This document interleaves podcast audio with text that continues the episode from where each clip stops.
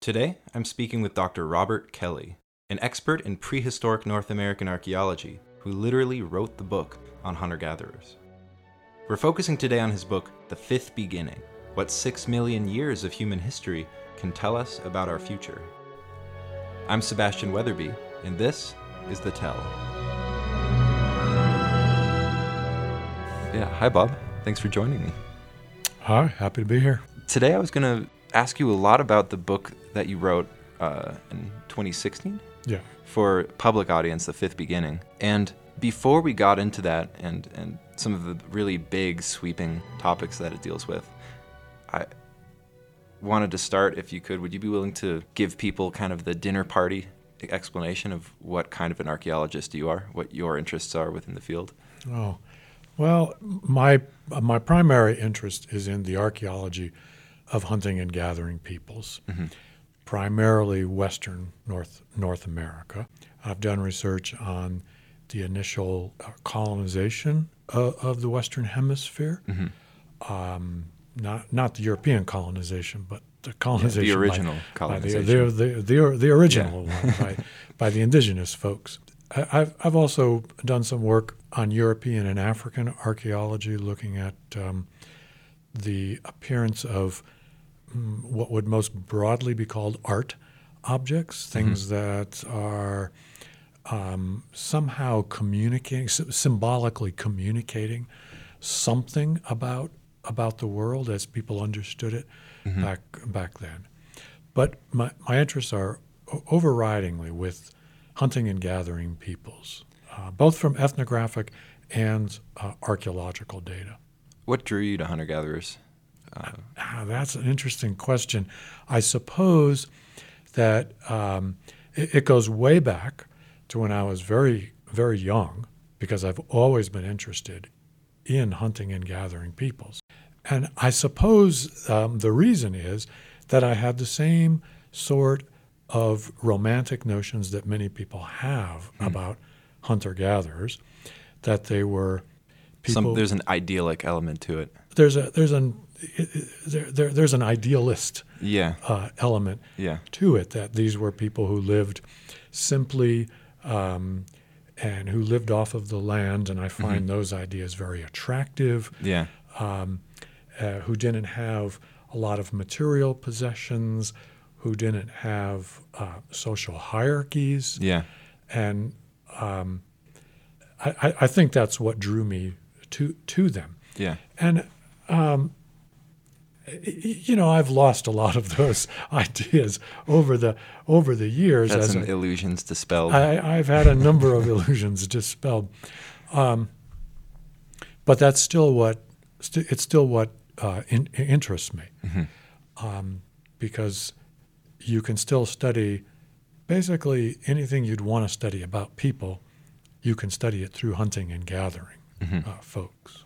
I'm curious what your response would be to this. One of the reasons that when I got to grad school, I chose to go with studying hunter-gatherers and especially the Paleolithic is most periods of history strike me as a vignette in the sense that, say, if I were to understand some political event that took place in a Roman city in 200 AD, that's a very particular moment, and it's really hard to know much about myself, for instance, from that particular moment. But everywhere had a Paleolithic, and that lasted much longer than any particular cultural pattern that's taken place since then. It seems to me like they don't allow us to look at all of us on a grand scale in terms of human nature in quite the same way. You're right that we all started as hunter-gatherers. If we go back far enough, we're all in Africa and we're all hunting and gathering. All of our ancestors were hunter-gatherers. The entire world was populated by hunting and gathering peoples. Mm-hmm. Pretty much, almost the entire world, because parts of Polynesia and Micronesia, New Zealand, Madagascar. These are all colonized by horticultural mm-hmm. peoples. But the vast majority of the world was populated by hunting and gathering peoples out of Africa, into Europe, across Asia, across the Bering Straits, into the Western Hemisphere, all the way down to Tierra del Fuego. Yeah. All the world's populations all start as hunting and gathering peoples. And for some, that's led many people to think that we were constructed as a species. We became who we are as a species while we were hunter-gatherers. Mm-hmm. So a lot of people might look to hunter-gatherers to get an understanding of what real human nature is like. And I'm putting air quotes around the word "real," right? Yeah. And I'm not so sure how much I really accept of that. Uh-huh. But it's certainly true that if anyone on the planet wants to trace their history back far enough, it will take them back to ancestors who are hunting and gathering peoples. So let me ask you a question about why you wrote The Fifth Beginning, because in academia, people are constantly pushed to specialize and run down the deepest rabbit holes that they can go. Yep. And there's a publisher die cycle, which doesn't care at all about books written for the public. Correct. So you wasted your time.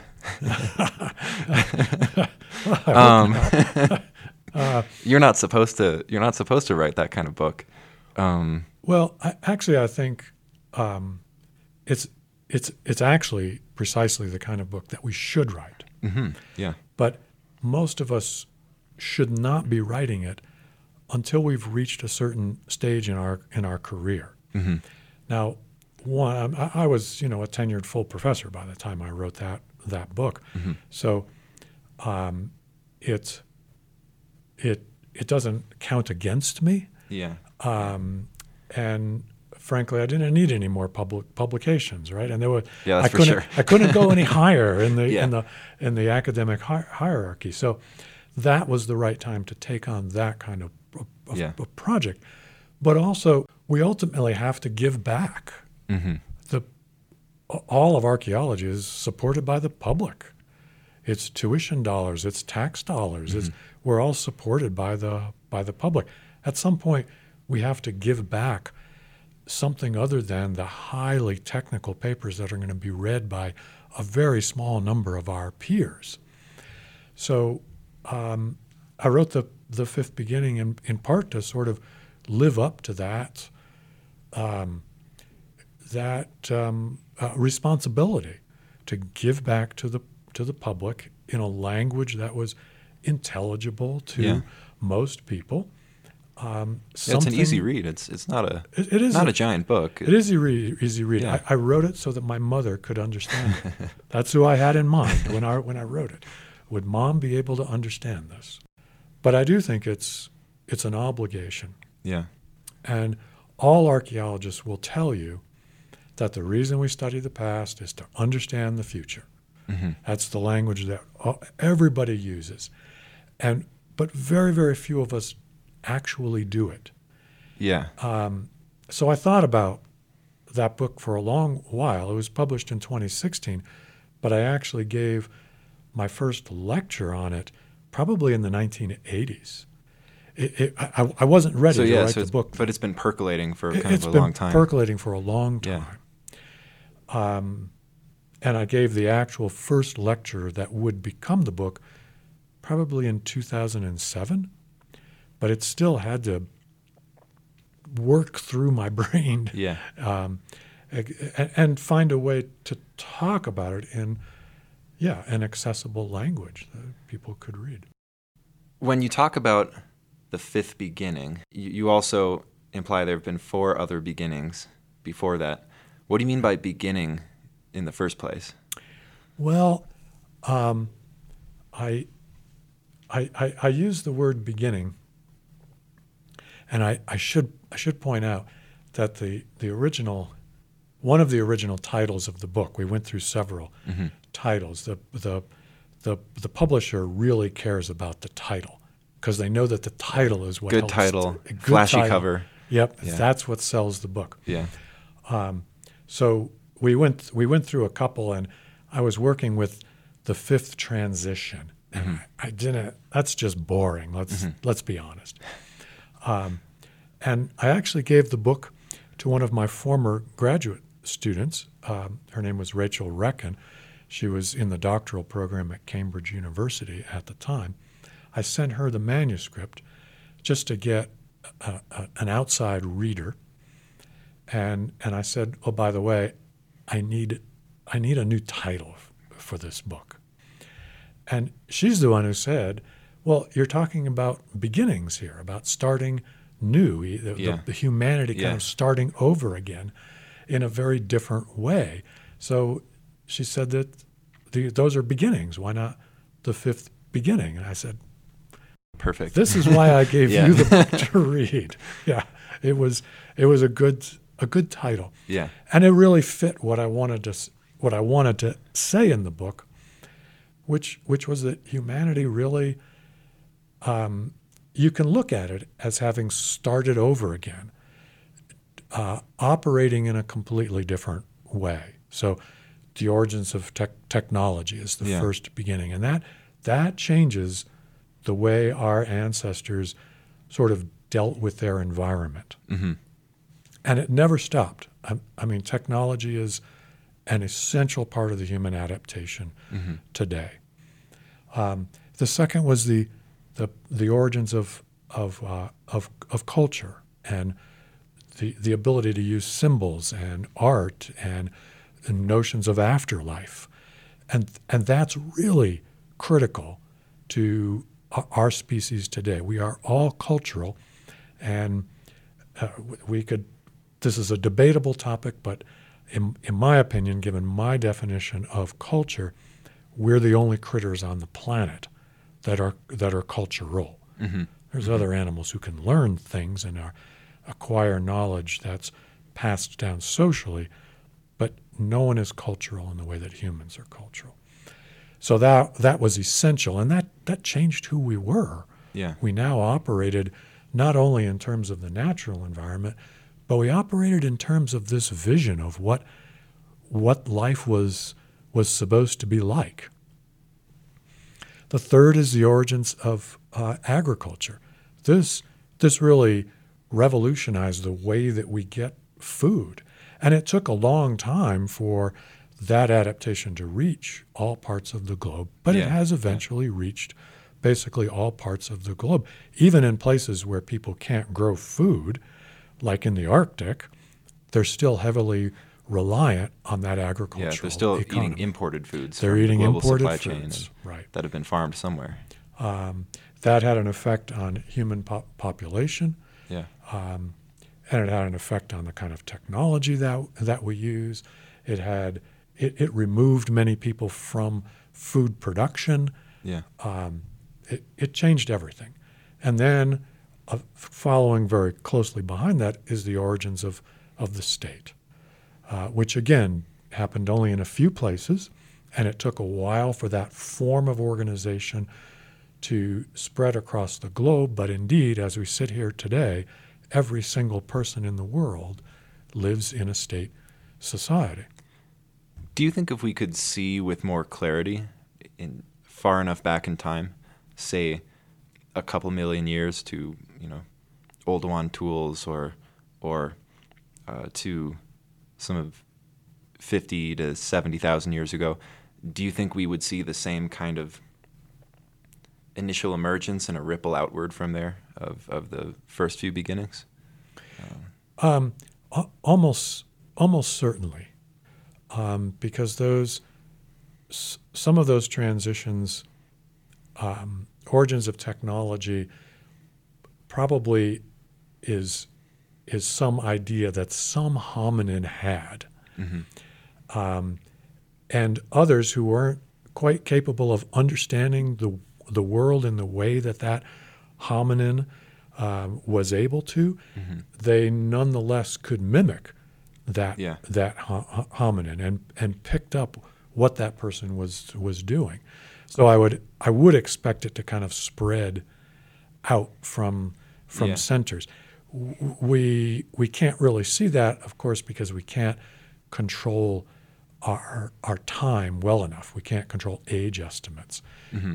We can, at that vast reach of time, when we're talking Oldowan technology, 2.5 million years ago or so, we can't, everything is dated to plus or minus a couple of 100,000 years. So, so you can't see it. Same thing probably happened with the origins of culture. Mm-hmm. That almost certainly requires some kind of genetic shift, which changes the neurology of the human mind.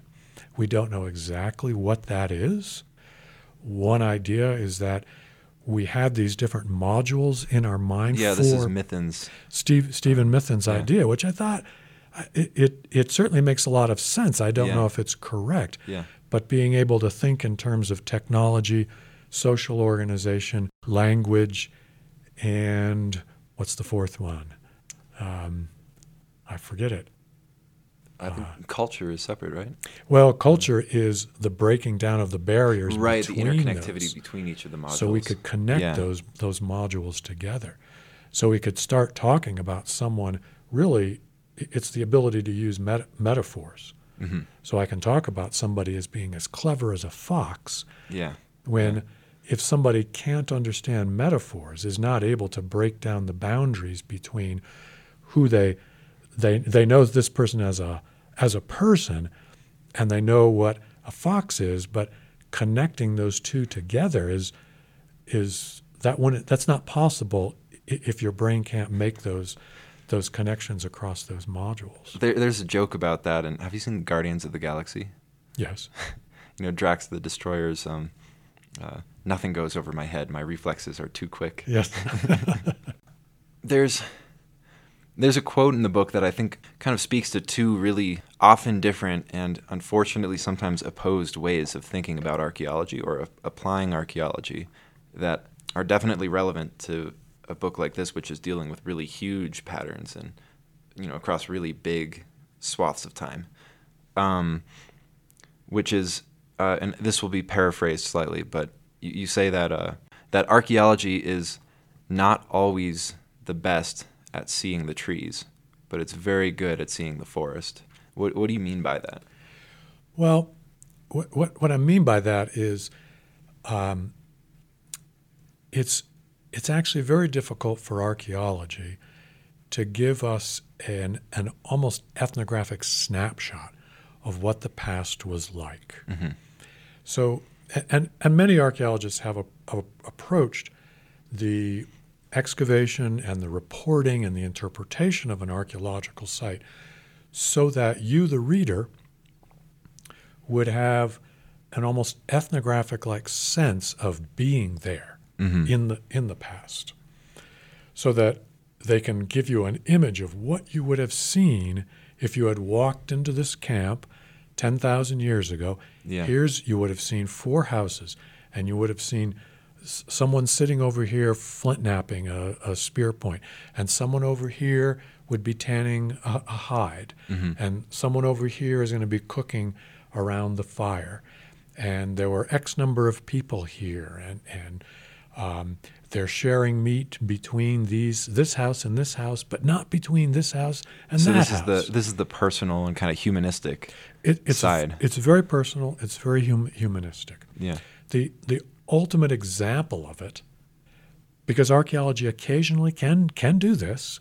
Are you going to say Pompeii? No, not Pompeii, but Ötzi. Yeah.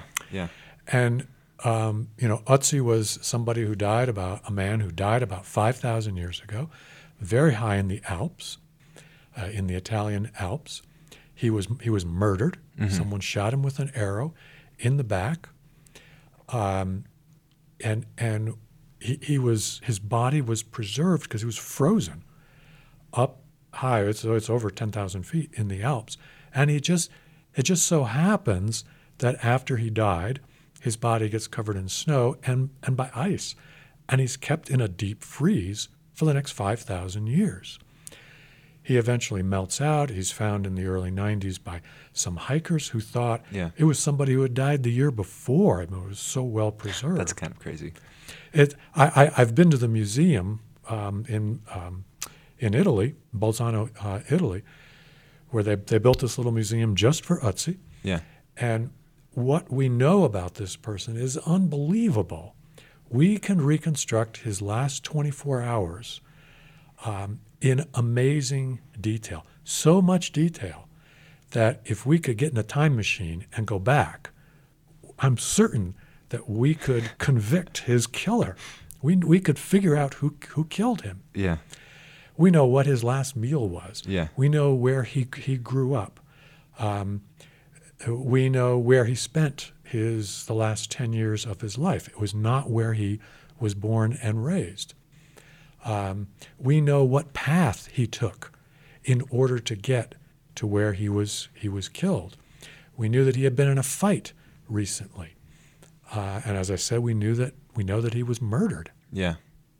We know he had been ill several times in recent months.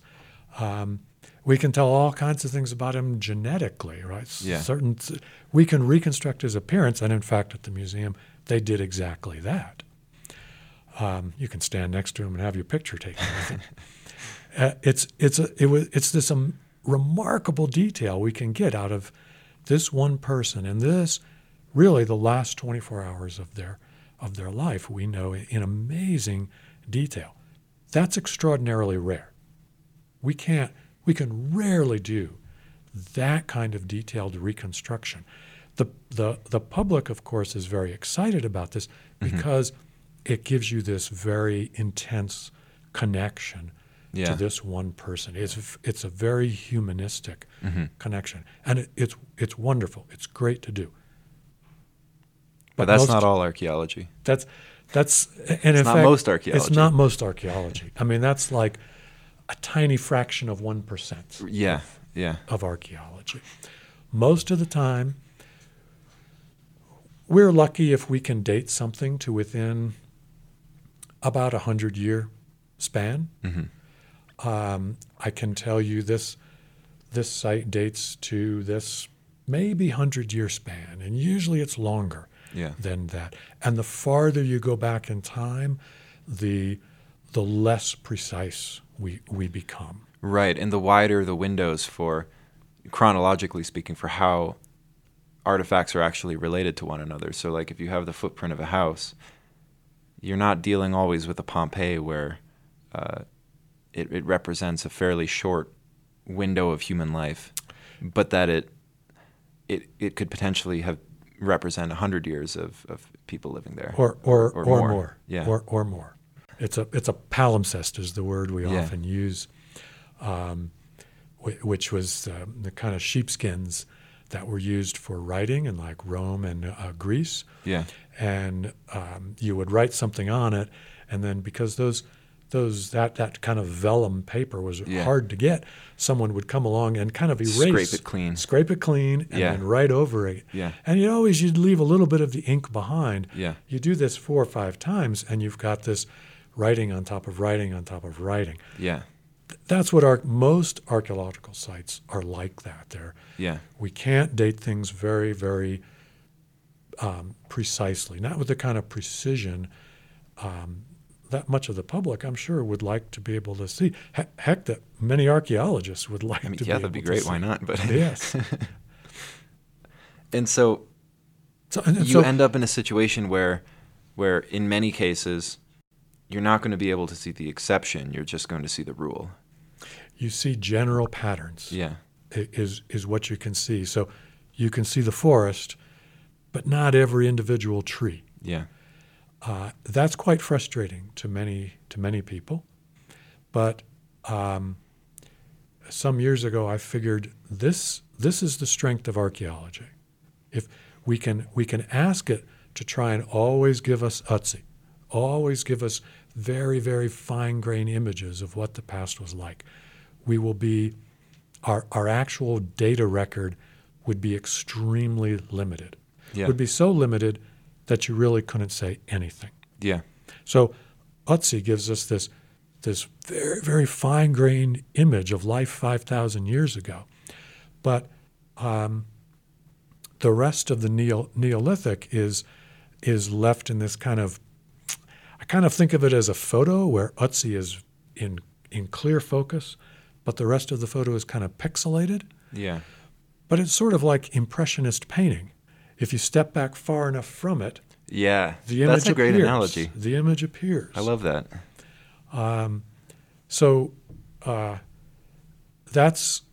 That's what we can do with archaeology virtually everywhere in the world. So that's its strength. That's what it brings to the table, mm-hmm. is its ability to look at broad patterns in space and time. That's what we can do well. So we should use archaeology's strength instead of, quite frankly, crying for the moon and waiting for that once-in-a-generation experience to come along. Yeah. We can learn a great deal from Ötzi, but actually he can't tell us very much about the whole Neolithic in Central Europe. And we can't expect to find another 1,000 Ötzis just out there waiting for us. You won't find another 1,000 Ötzis. Yeah. Even in 1,000 years, you won't find another 1,000 Ötzis. Yeah. Another theme in The Fifth Beginning, when you talk about each of these transitions, and I guess maybe let's look at the first few to start with, from the emergence of technology, of tool making, to the agricultural revolution. There's this point you make that these aren't planned transitions. Correct. These aren't willed transitions. These are moments that humans hit. It's like a point of no return. Would that be a fair way to put it? At a certain temporal scale, I think it's a point of no return. Mm-hmm. There are certainly instances where humans in the past tried to do things a little bit differently. There are examples of hunter-gatherers who might have had social organizations that were more complex than what we generally associate with hunting and gathering peoples. Yeah. For example, in the southern Mississippi region, there's the site of Poverty Point, which has got some quite elaborate mound constructions with it. And there were even mound constructions earlier than mm-hmm. Poverty Point, going back about 5,000 years ago. And these are certainly reflecting some kind of social, political organization that we don't generally associate with nomadic hunting and gathering peoples, which those people were. It lasted for a while, and then it disappeared. And eventually mound building would come back a couple thousand, 1,000 or so years later. Yeah. And it would indeed reflect a social and political organization that was quite different. And they were agriculturalists by that time. There are instances where our ancestors sort of attempted different things, did things in a different way, and then they stopped that. Agriculture begins as a very low-level activity. It's merely a one contribution to what is largely a hunting and gathering diet. Yeah. It takes a long time for agriculture to sort of get going and become the dominant element of people's diet. So things. The transitions can happen slowly in human terms, and they can have some reversals. Mm-hmm. But when you step back and look at all of human prehistory, sort of at one gaze, you can certainly see they start to acquire a bit of a directionality. There is a directionality to it. Yeah. It depends on what your temporal scale is. Yeah. But there is a directionality to it, and it reaches a point where you can't go back. We can't go back to being hunter-gatherers. One of the themes that I learned about as an undergrad in classes on the origin of civilizations, complex urban agricultural societies, I should say, is there actually appears to have been a decline in health in a variety of ways. mm-hmm. as people became agriculturalists, that nutrition got worse, that dentitions started to look less and less healthy. Right. That this isn't something that if you were able to walk up to a hunter-gatherer, let's say 15,000 years ago in the Fertile Crescent, and say, here, can I, like, you try to pitch it to them, like sell them on the idea of living in a village and having the diet of somebody like 10,000 years later, that might not actually have looked very appealing to them. If you could try and tell them, here's all the bad things that are going to happen to you. But this happens to us all the time with, mm-hmm.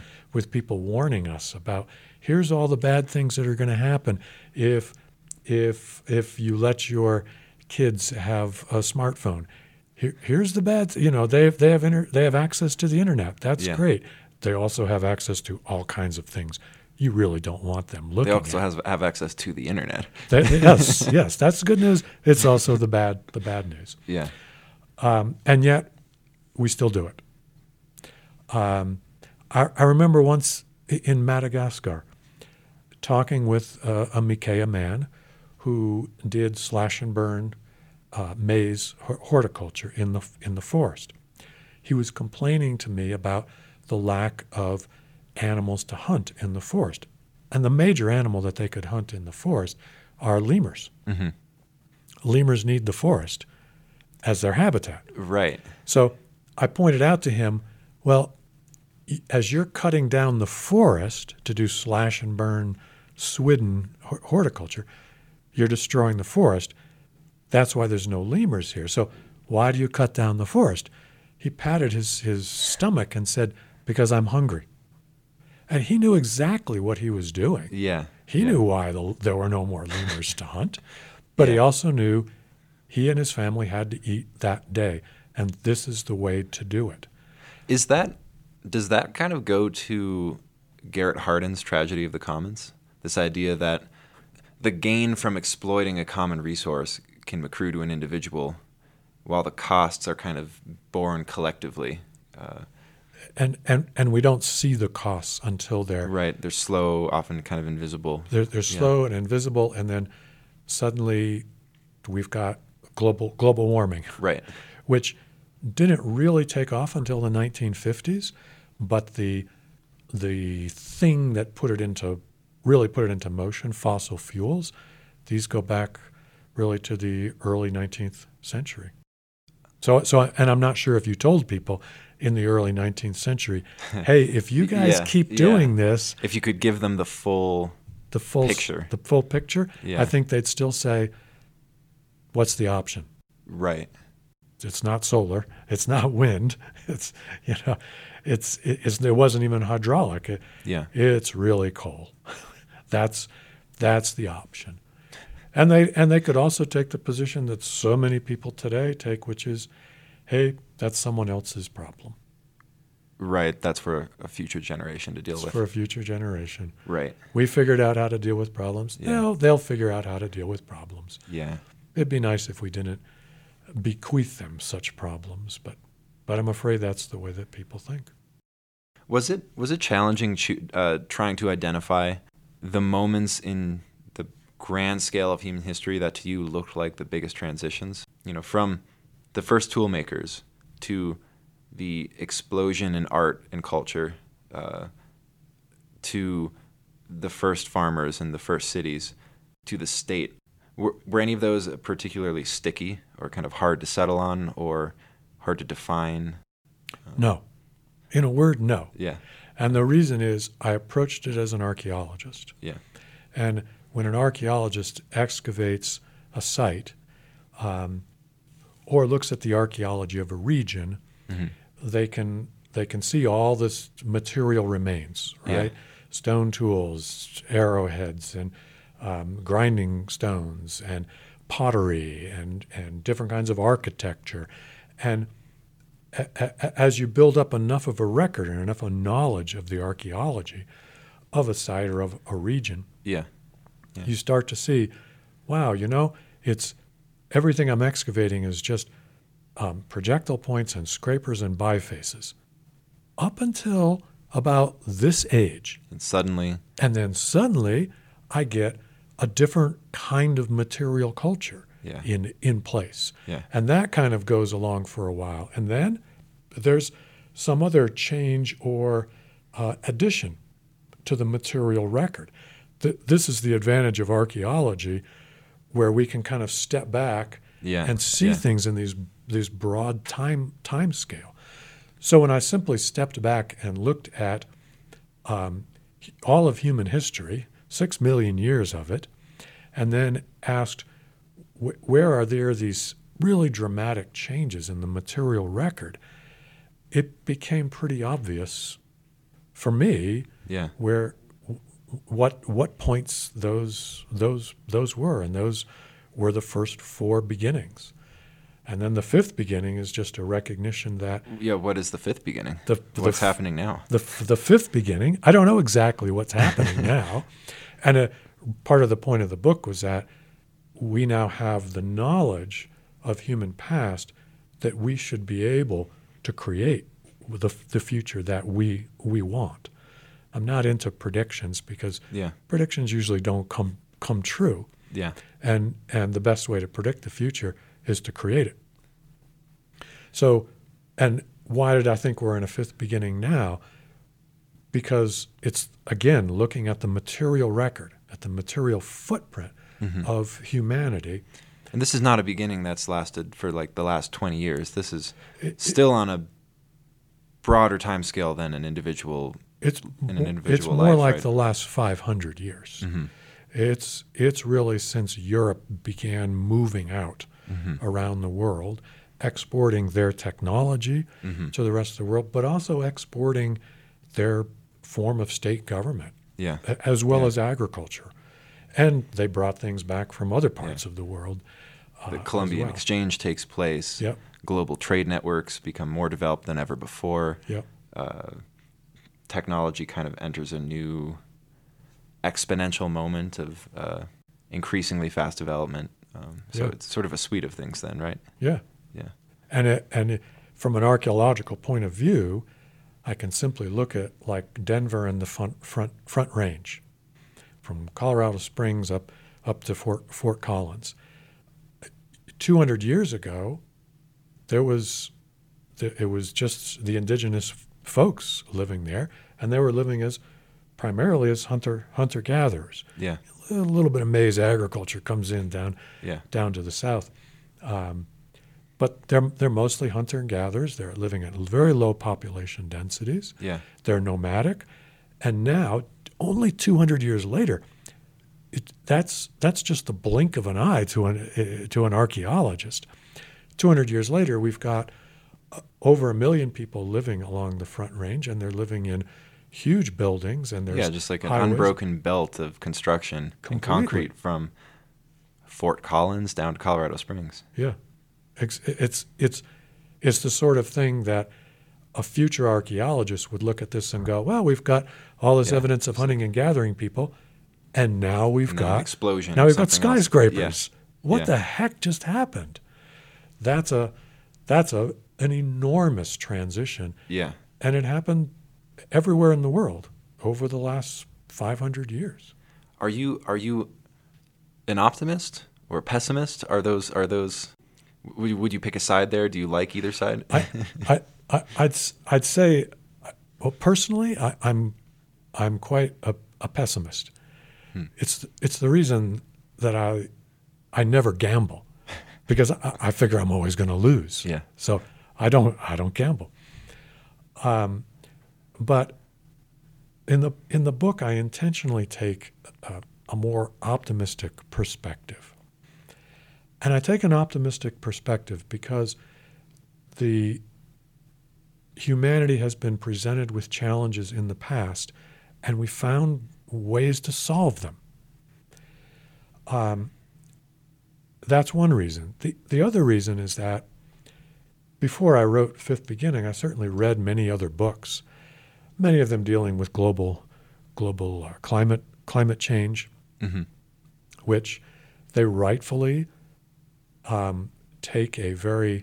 present a very terrifying picture, and that's, like I said, that's the correct picture.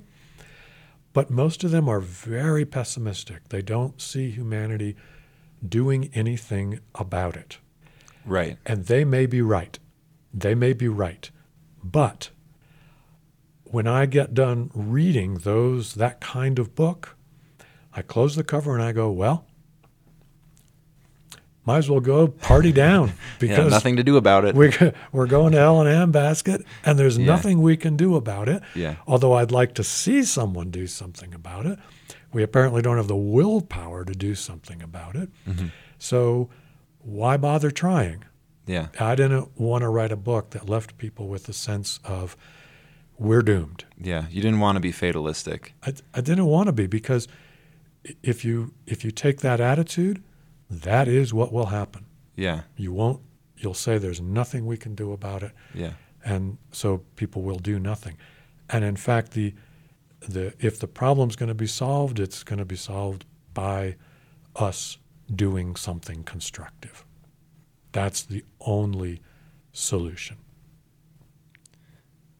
And with every other big transition that's taken place in human history, it seems to me like on balance, in each case, there's been bad things that came with the transition, and there's been good things that come with the transition, and there's plenty of ammunition for either the optimist or the pessimist to describe those transitions how they want to. If you want to look at the evils of the emergence of the state, mm-hmm. That's really easy. There's plenty of terrible things to point to. Yeah.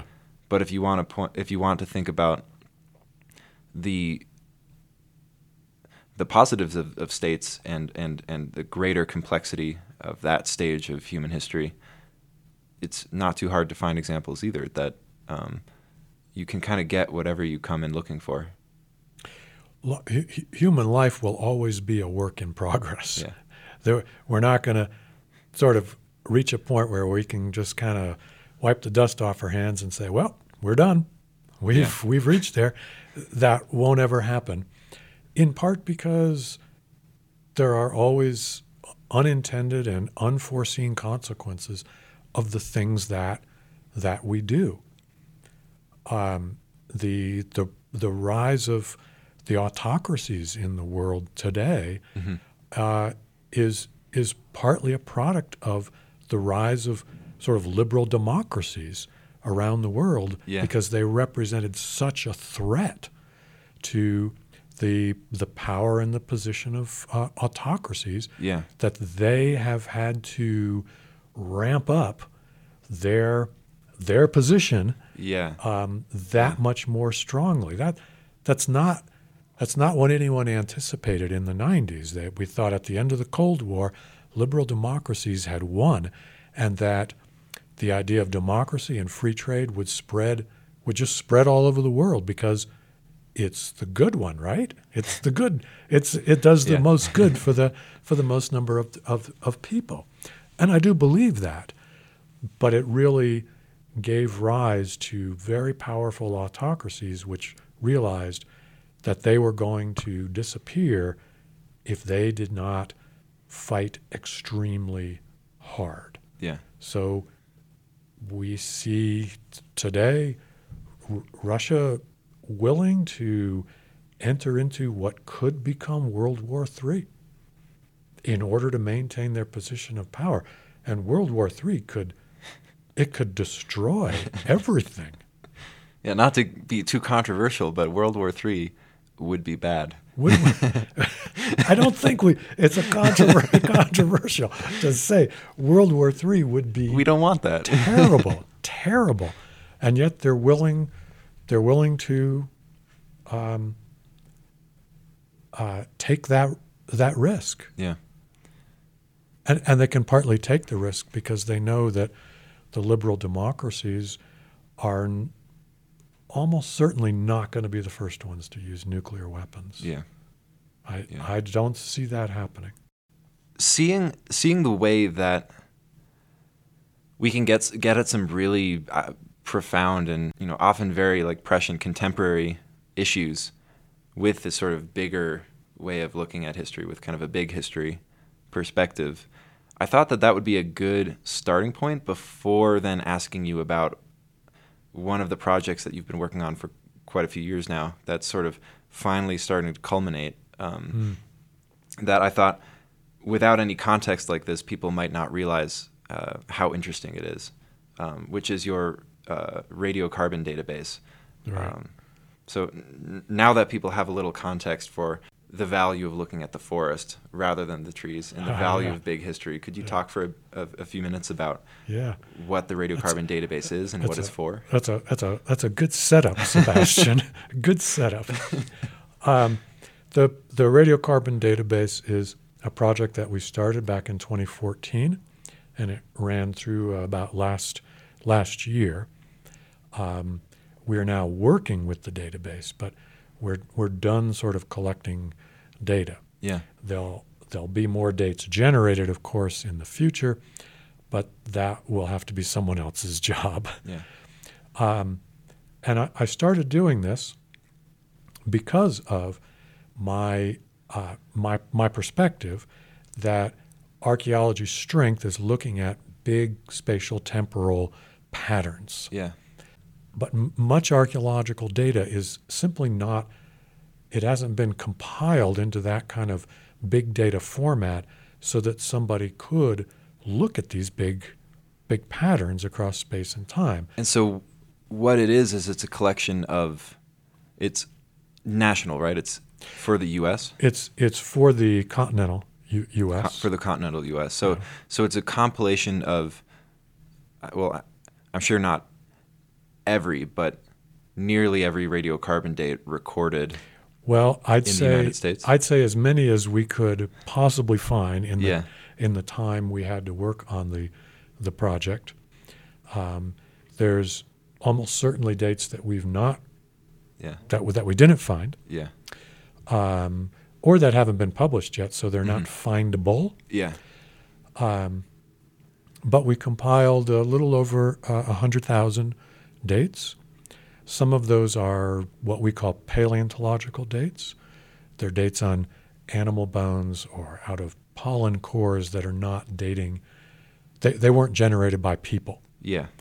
And some others are geologic dates. These are out of just geologic contexts. Yeah, looking at relative strata and ones that have been dated and things like that. Charcoal or wood that came from a forest fire and got incorporated into geologic deposits. Yeah.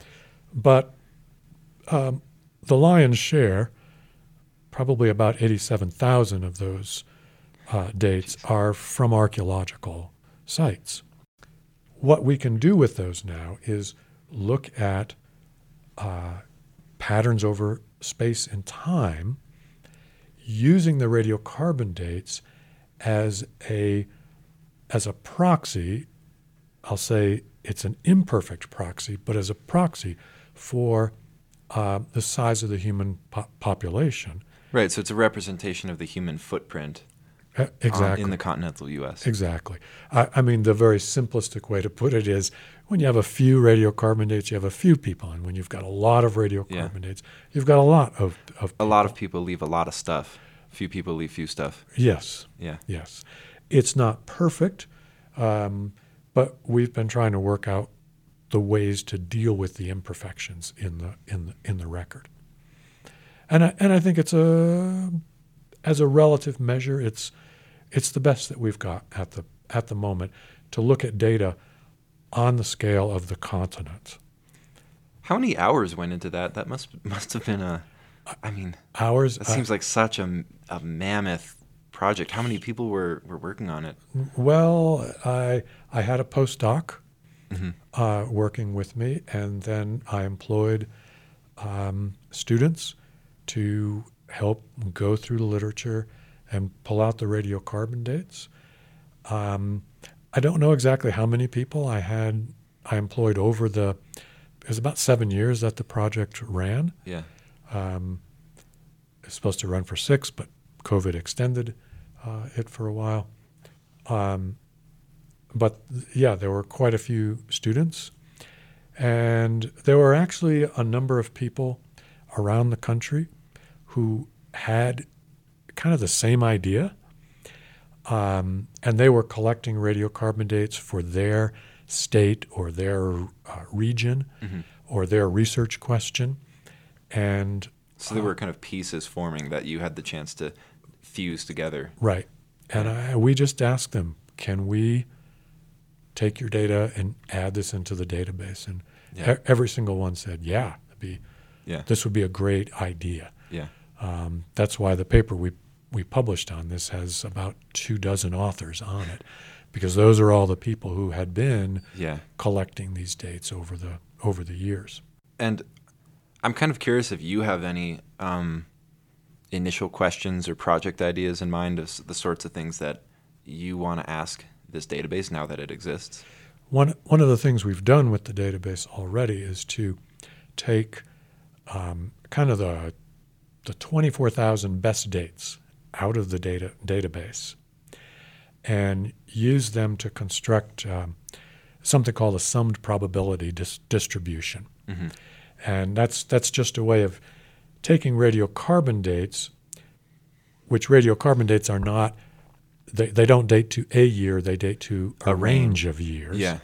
And once we calibrate them, they form a probability distribution that's best described as funky, rather than, say, a nice normal distribution. Huh, okay. Which anyone who knows statistics knows what a normal distribution looks like. A radiocarbon distribution, once it's been calibrated to account for changes in the amount of carbon, radioactive carbon in the atmosphere over the years, produces a very weird probability distribution. It can be bimodal, it could be trimodal. It can have little peaks and valleys to it. Yeah. It's not a nice, well-behaved normal distribution. Yeah.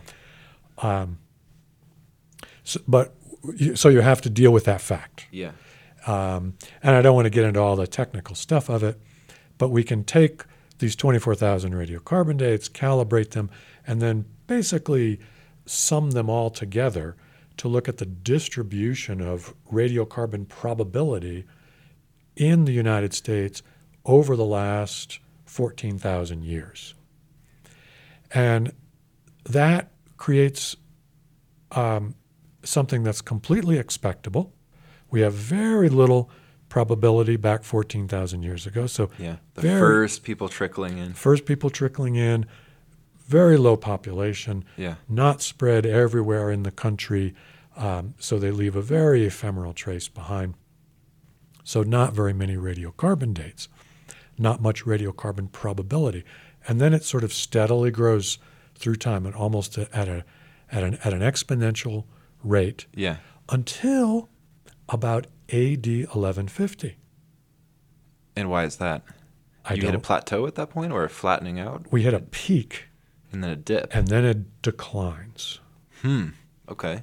Now, we don't know exactly what that's all about, but it declines until about AD 1500.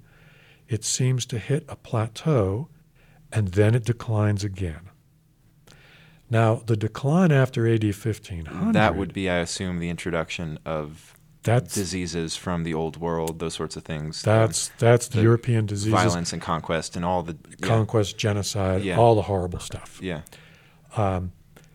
But we don't know what the decline at around AD 1150 is. And that's a pattern that an earlier study working with a smaller, lower quality database found the same answer. That's really interesting. Now, what we can now do and what we've just started working on in the last couple of weeks is looking at the how that decline plays out spatially across the continental U.S. Where does it start?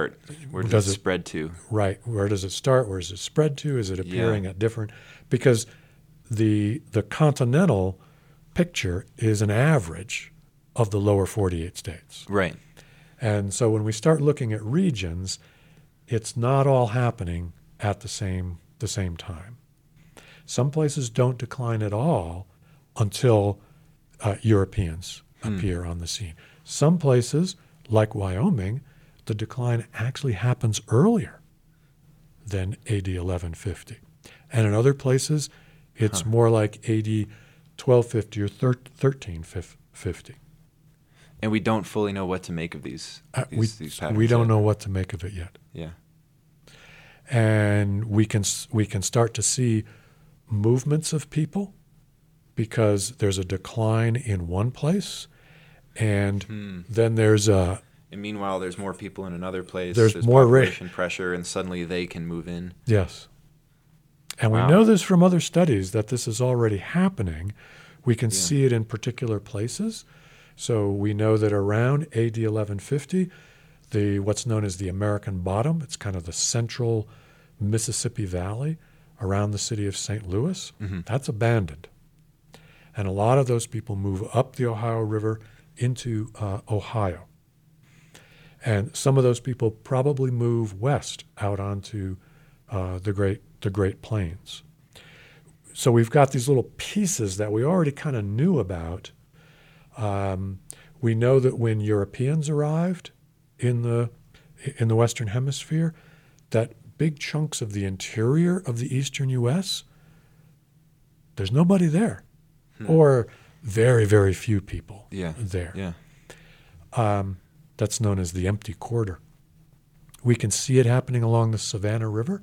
The Savannah River is abandoned, and people move down to the mouth of the Savannah River. So we've got these little pieces that we already kind of knew about, but we're not going to be able to look at it. Now they get knit together into a bigger tapestry of what's going on. Exactly. Yeah. Exactly. And we haven't figured that out yet. It's not a simple problem. It's mathematically it's kind of a difficult problem. You have to decide what your spatial unit is going to be. Yeah, yeah. And we have to be careful because the nature of the problem is such that the construction of the radiocarbon curves, there can be some artificial peaks and valleys in there. That's a function of the mathematics of correcting the radiocarbon dates for changes in the amount of atmospheric carbon-14 over time. It can get pretty technical, but my point is to say this is not a simple problem to work out. But I've got some people who are far smarter than me helping with it. So we'll reach some conclusions. And this will be a resource that, like, if there were an enterprising undergraduate thinking about grad school or a graduate student in anthropology looking for a thesis topic, this is a database that's available that people can start to make use of? The database is publicly available. Yeah. In a few different ways.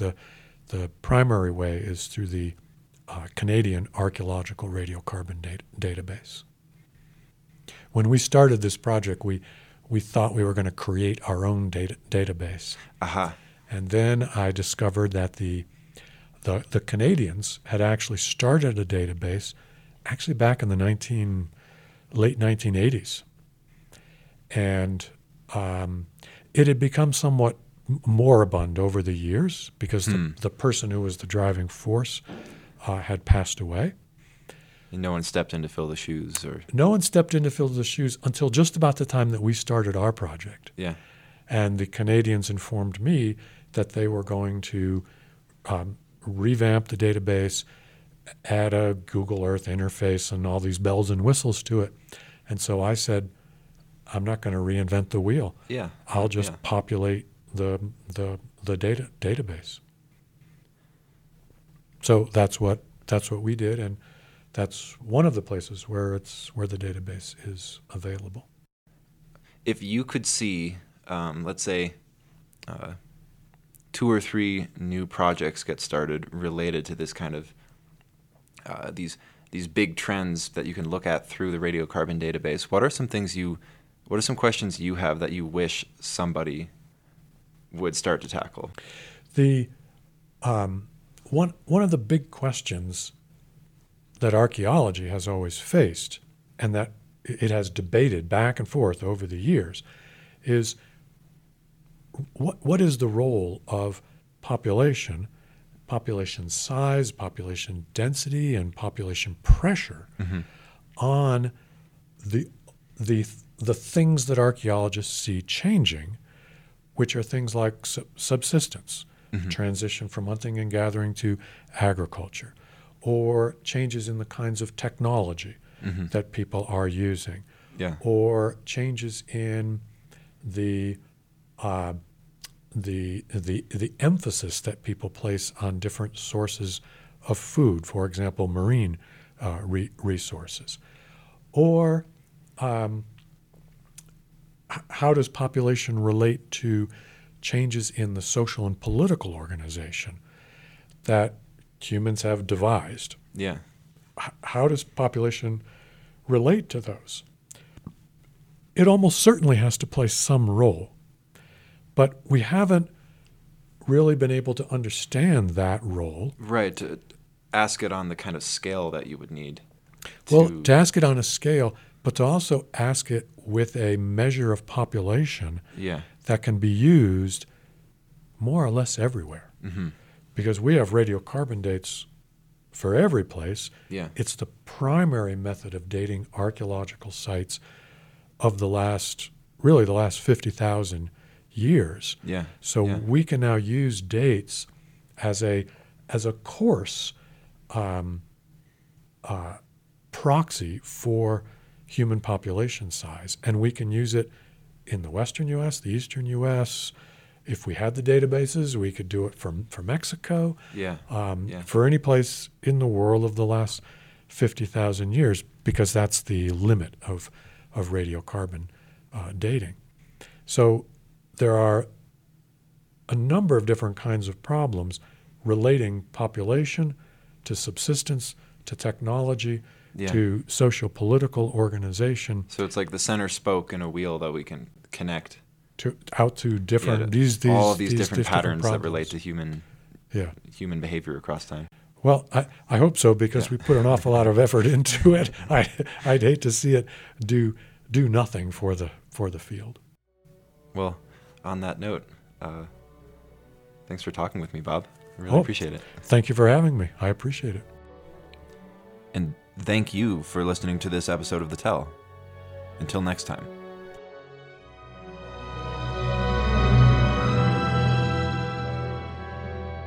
Hey everybody, if you enjoyed the podcast and you want to help me talk to more people in more places, please consider donating. You can do so on my Patreon as a recurring donor, as well as on my website if you'd rather do a one-time donation. The links are patreon.com/Sebastian Weatherby and www.sebastianweatherby.com. Show notes are also available on my website, where you can find citations and comments and other relevant information about the things we talked about today. Thanks again for listening.